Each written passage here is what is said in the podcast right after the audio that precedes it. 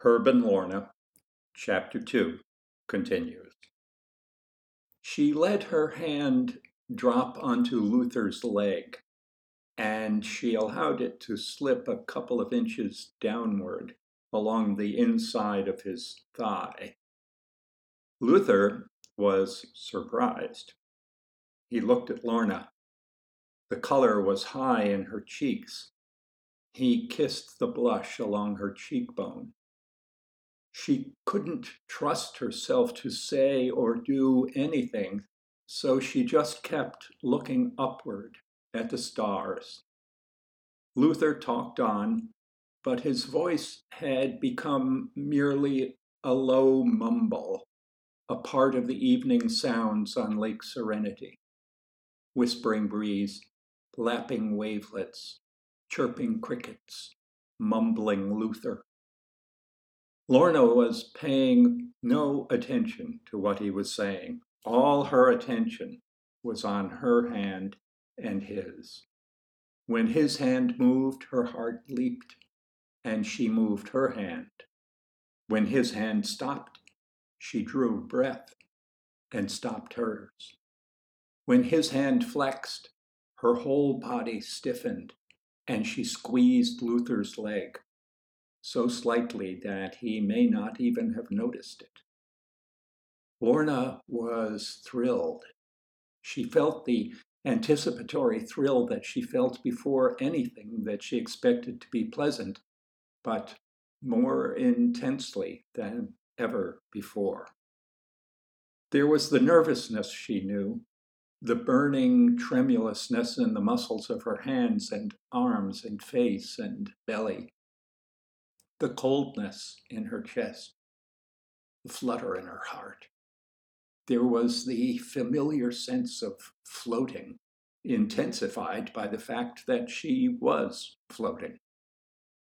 Luther was fussing with his trousers, she realized, and then quite suddenly he had taken her hand with his other and pushed it into his trousers and folded her fingers around his erect penis. This was so surprising and welcome a development that Lorna smiled unthinkingly in her delight. Her curiosity, always great, had become enormous since Luther had added couples to the cufflink line.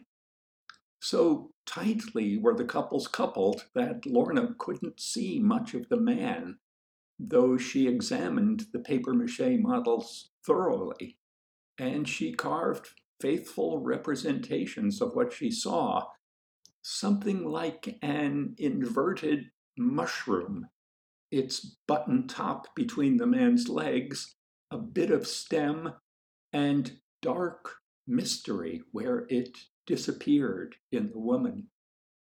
Lorna seized the opportunity Luther had given her and began a thorough exploration, running her fingers along and around his penis, feeling for details with a sculptor's touch. She drifted into an abstracted exploration, an exercise in genital cartography. It was as if the rest of Luther had disappeared, and she were alone with his penis and the lake and the night and the stars. And she hardly noticed that he had pulled her skirt up and brought his hand between her legs. Luther was ecstatic. He hadn't hoped for this eagerness.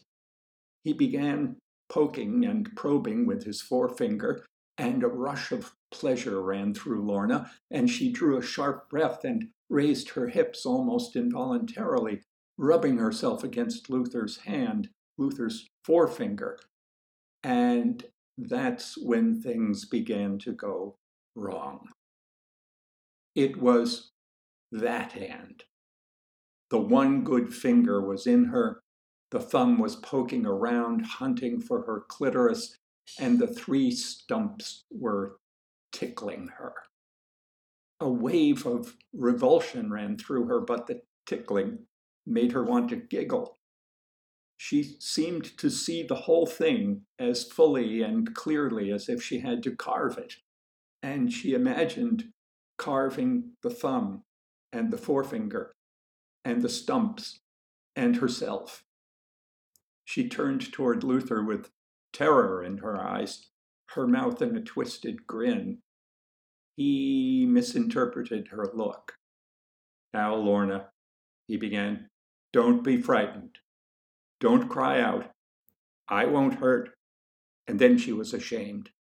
She shouldn't be revolted by his hand, she told herself. Even if she were, she shouldn't have let him see it. "Oh, Uncle Luther," she said, "I'm so ashamed." "There's nothing for you to feel ashamed about, Lorna," said Luther. He began pulling his trousers down, and then he was on top of Lorna, pulling at her clothes. "Just relax yourself," he said.